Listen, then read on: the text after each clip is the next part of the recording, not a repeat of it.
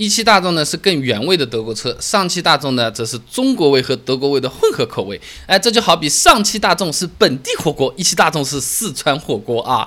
那上汽大众呢是迎合各地口味的海底捞，一汽大众呢是挂着四川火锅牌子的小龙坎啊。呃，发展历史不同，今天给你介绍一下啊。首先呢，上汽大众的合资历史其实是更早的啊。上汽大众是一九八四年建立的，那改革开放以来首批合资车企之一啊。一汽大众呢是一九九一年建立的。他呢一次性购买了一定数量奥迪一百的配件，那作为交换呢，大众把在美国已经停产的高尔夫生产线给了一汽，成为了捷达的生产基地啊，这个就是传说中的老三样的诞生了。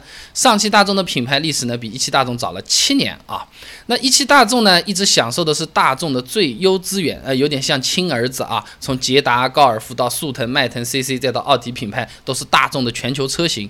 应该说是自从一汽大众成立之后，上汽大众显然就没有受到很大的重视啊，有点像是隔壁家生的啊。呃，这个零度、朗逸这些车型啊，也都是自己研发的。帕萨特的平台呢，还落后迈腾一个身位啊。实际上呢，奥迪品牌本来应该是上汽大众的，这点很多朋友可能不知道啊。一九八六年七月份，上汽大众曾经以 CKD 全散件进口的方式啊，组装过奥迪一百轿车的，也就是奥迪 A 六 L 的前身啊。不过呢，在两年后的一九八八年，为了响应国家号召，振兴大东北老工业基地的政策，哎，一汽和奥迪签了个关于在一汽生产奥迪的技术转让许可证合同。这个奥迪一百呢，就搞到长春一汽去了。国家政策定的。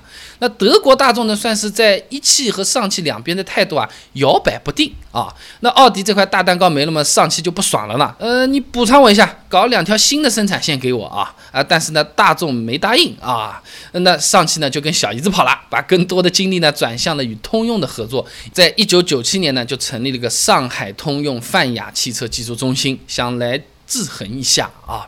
那另一边啊，大众和一汽的的合作也不是一帆风顺的。虽然说有政策支持啊，那一汽大众销售叭叭叭叭开始上来了。德国大众说，那么我分点钱。对不对啊？我要更多的分红，那提出了一个增持百分之九的股份的要求，但是在要求股份增加的同时呢，这个德国人呢，他又不愿意把这些技术啊，那个时候的老奥迪 C 五平台出让给一汽，呃，让他来生产红旗轿车。这个就很难受了，技术嘛不给啊，股份跟钱嘛也要要。我们最早的政策就是市场换技术，好不好？那么为了在谈判桌上有更大的话语权，一汽在二零零二年开始和丰田合作了。你看啊，我们国内都是这么玩的，你不同意，我也不在你这死盯着，我再换一家啊。那么对德国大众来说的话，很不舒服的这么一下啊，那没有办法啦，那我得想想办法。倒不是说向一汽大众服软，嘿 嘿，他再去讨好上汽大众啊，他把这个斯柯达的品牌弄到上汽大众去了。哎呀，你看啊，汽车厂家弄来弄去啊，简直就是一本《甄嬛传》，非常好看的啊。那么上汽大众和一汽大众的不同，刚才是一些历史小故事，具体上面有什么不同呢？我来给你一个个讲。首先，研发能力它不同。它研发其实呢是没什么区别的，都是德国佬说的算的，但是这能力还是不同的啊。那上汽啊、一汽啊，他们定期是会做技术交流会的，两家技术开发上的这个差异没有我们想象中这么大。一个迈腾，一个帕萨特，并排并放在一起，你也不会觉得好像它不是同一款车，对吧？那对于这种核心技术，大众管得很牢的。你想想，以前高铁给你们造了两下，后面你们都可以自己造出来抢我们生意了，德国人慌的，是不是啊？那那他就说了。管严格啊！不管你卖什么样的车子，都要挂这个大众标啊，而且都不需要我德国人设计。那。不是有一个上汽自主设计的朗逸的吗？这个怎么回事啊？它也不是说简单就贴了个牌啊，它的车型零部件图纸啊都是德文的，所有的产品实验、量产批准还要去德国朗保嘞，人家通过了，德国佬说 OK，你可以造，可以贴大众标了才行的。所以这个自主设计，很多人有误会，觉得哎呀，我们上汽中国人自己瞎搞搞出来的，呃，也不是。德国人都是要审批验证来做这个东西的标准和其他的德国车也是一样的，但同样也说明，他对我们的控制力很强啊。那么相比一汽大众的走原汁原味路线，上汽它的风格啊就更有点黑科技的感觉啊。那你比如说什么荣威、名爵，呃，最近不是发展都挺好，呃，但是一汽的这种红旗、奔腾。都快没有人买了，对不对？那这就是因为上汽大众发展的比较早，它介入德国本土研发，它是比较深入的，那人才培养上就比较快，它有吸收和学习的这个能力。很多这种荣威啊、名爵，它用的这些设计思路，呃，人才的那些观念，跳槽挖来挖去，全靠当初和大众一起来玩这个事情。一九九六年七月份，上汽大众就成立这个技术中心了啊！截止到二零零八年，光光研发中心的试车场投入就已经是三十亿了啊！那上汽荣威的工程师就是来自这个技术中心，哈哈，嗯，这个大众的技术是不能用，对不对？你在大众上过班，用过大众的技术，做主导了一些车子的设计，然后呢，哦，我内部集团调动，把你调动到了荣威那边啊，大众技术我们当然是不用了。你你回忆一下嘛。你思索一下嘛，你想一下啊，你怎么样可以想出一个新的东西吗？想着想着，哎，就想出来了，品质还和大众差不多。我人家玩的就是这么个套路啊。那刚才说的是人方面的这种技术，对不对？零配件其实也是很重要的东西啊。上汽大众的零配件的本土化进程是要比一汽大众快很多的，国产化率接近百分之一百。一方面是成本便宜，另一方面的话就是我不知道你大众有了这个零配件供应商体系，我能做其他的。我有了面粉，至于让我做面条还是做面包，我自己是可以考虑一下的，对不对？那相比这个一九九六年的上汽技术中心，一汽大众的这个研发中心，二零零八年才落地嘞啊。那这个之前啊，一汽大众对品牌是没有更改权的，哪怕是一颗螺丝、一个喇叭细微的改动，都要跑到德国去认证，原汁原味是要有代价的啊。所以说呢，这个也就是慢慢的开始让两家公司开始不一样了。一汽大众呢是更加遵循德国的原汁原味的原版。而上汽呢，更喜欢用一些黑科技啊，造出朗逸这样的带引号的中国式德系车。那那不光是说一个战略定位的问题，人才储备啊，技术研发实力也的确是不同的啊。那么德国大众呢，看来看去生意嘛挺好，钱也挺赚。这么一想啊。总觉得心中有所不安，开始有所防范啊！你看看这个上汽啊，把我们这个德国的技术吸收起来之后啊，东照照西照照，照到后面都不挂大众标了，照样还卖的挺好。一汽大众你就不能再这么干了。哈哈。那一九九七年，一汽大众开始赚钱了，平均一年呢就有十亿人民币的利润了啊！这些赚来的钱啊，一分钱都没有分出来，或者说分到一汽变成利润。都又在德国大众的这个施压下，被迫又重新投入到了一汽大众。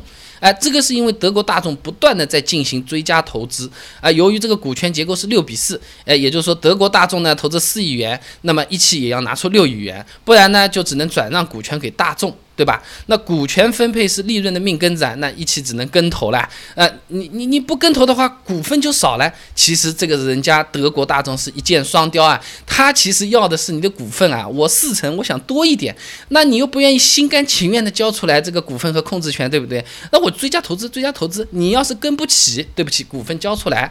那只有跟投了，那一汽把这些钱都投掉了，你自主研发要钱的，人家上汽呃投投弄弄试车场就三十亿，你这个钱全部都投到一汽大众去了，一汽自己没什么钱了，自主品牌也不太发展起来了，这招是有点狠的啊。那么二零零一年用来研发红旗，咱们家的旗舰大的豪华车，对不对？以前是主席坐的车子，这个技术投入只有三点七八亿。而一汽大众的研发费用超过十亿，主导和控制权还在德国人的手上啊。那么再说说区别，刚才是技术、战术、股本、商战，对吧？故事我们接着讲，一汽大众和上汽大众车子质量把关还真的是不同的。上汽大众的企业文化呢，就是质量是上汽大众的生命啊，这个很像是红福啊，贴在这个公司的门口或者怎么样。它的那个质量保证部的那个层级是非常高的，甚至呢分化出来一个部门，专门对供应商品质、质量供货体系进行层层审核。这就好比啊，为了确定买来的菜是不是绿色有机的，专门雇了个人去菜地里天天蹲着看。哎，你这个用的肥料是什么？什么时候怎么样？怎么样？怎么样？专门雇了个人去看啊。那上汽大众的质量监管还会偷师通用，哈哈。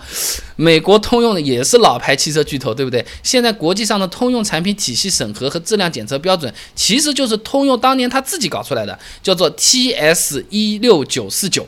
那上汽大众和上汽通用都有一个点，就是上汽啊，对不对？所以说呢。在上汽的主导下，拼命的到通用那边去偷拳头、偷技术，来放到自己的上汽大众那边来做这种专门的精益化的生产和管理。哎，所以说啊，在上汽这一个爸爸的下面，有一个通用，有一个大众，互相可以取长补短，再加上自己有研发能力，所以说它的品控、质量体系、生产成本控制都是做的比较好的，偏向于管理软性。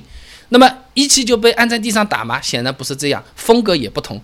一汽它牛逼的地方啊，是采购方面有特长。啊，这个采购流程方面有特长，我们听起来好像没有什么厉害的东西或者怎么样。但凡是开过公司、家里买过菜、开过饭店的人就知道，每天的鱼新鲜不新鲜是不一样的，每天的猪肉新鲜不新鲜啊，这个筋的肉多一点还是肥的肉多一点，其实都是不一样的。满南你要买成匀质的，满南以最低的价格、最好的时间切入这个市场买东西不简单的啊。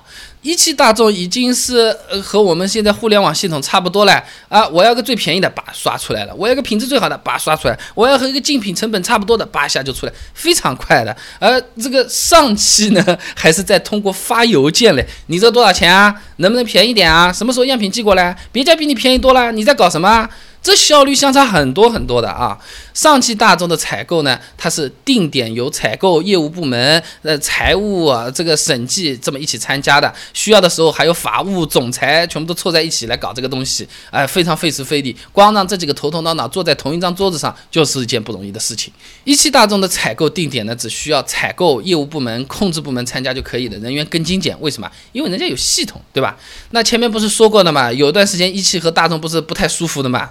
找了个丰田进来，对不对？丰田的管理可是世界第一的，不用白不用啊！你上汽是通用和我这个大众搞一搞，我丰田和大众们也可以搞一搞的，对不对？一汽大众呢就开始学丰田的管理经验了，零部件的送货形式上是用这种电子看板，准时化、小批量的这种进货，节约零部件的这种储存，每年啊大概可以省下六到七亿的这种成本啊！这就好比每天都有固定的合作的菜地给我这个饭店供货，每天的量更可控，菜也更新鲜。因为算的量算得好，今天都吃得完，明天进来又是新的，这种饭店用户也更喜欢去，对不对？这种采购模模式呢，它需要更稳定的供应商，也就是说啊，一汽大众对供应商的扶持、控制力和开发都是做的比上汽要来的更好的啊。说了一麻袋，一汽和上汽两家大众，我到底选哪个？它综合表现到底怎么样？哎，差不多。那汽车之家研究中心有个数据的啊，合资品牌总体质量表现的平均值呢是四百零二点九分，呃，这个得分越低，代表这个抱怨用户越少啊，是越低它是抱怨的越少。那么上汽大众和一汽大众分别是四百十八点四和四百十七点五，相差不到一分啊。那一汽大众里面有个奥迪的，它制造标准是更高的，所以得分呢是三百五十点二，会更好一些啊。总体来说，单看大众的话，一汽大众和上汽大众在质量的表现上面没有太大的差别。养车费用上面，上汽的优势更大。那拿迈腾和帕萨特来举例子啊，还是汽车之家的数据啊，同样一点八 T 的车子，迈腾六万公里常规保养费用一万一千两百九十六块钱，帕萨特六万五千公里的保养费用呢是七千三百二十八。啊，甚至比主打性价比的速派保养费还要便宜，快到一半的价钱了啊！那这个为什么呢？因为迈腾的这些油液、滤芯材料都相对是比较便宜，上汽的成本控制比较好，本土化这个比例很高的，对不对？那一汽嘛，依然是老样子，原汁原味，还要做控制。简单的来说，想要德国原味就选一汽大众，想要性价比。买上汽大众，你不会感受到这个产品要比一汽大众的差，都是差不多的。很多朋友听到这里啊，要问了：那既然有一个上汽大众了，为什么还要再成立一个一汽大众？自己亲兄弟咬来咬去，那这两个大众能不能变成同一家？我去的所有带大众 logo 的 4S 店全部都是通用，什么车子都买得到，为什么不是这样的呢？大众的车子啊，卖得好，销量大。我们都明白，都知道，但其实大众卖的最好的不是车子，是香肠，卖的比车子还多。这个是收了资料之后才知道的，真的是蛮意外的啊！卖的最好的这个大众车竟然不是原创，是抄别人的。刚才说的这些小知识啊，我给你整理出来十个，饭桌上讲效果非常的好。关注微信公众号“备胎说车”，回复关键词“大众”就可以了。那我这个公众号呢，每天都会给你一段汽车使用小干货，文字版、音频版、视频版都有，你可以挑自己喜欢的啊。大众卖的最好的是什么？你知不知道啊？大众这个德国车最早是抄别人起家的这件事情，你有没有听说过啊？一汽大众和上汽大众两个互相之间竞争，有没有合并的可能性啊？这些谈资和事实的资料都给你整理好了，关注微信公众号“备胎说车”，回复关键词“大众”就可以了。备胎说车，等你来玩哦。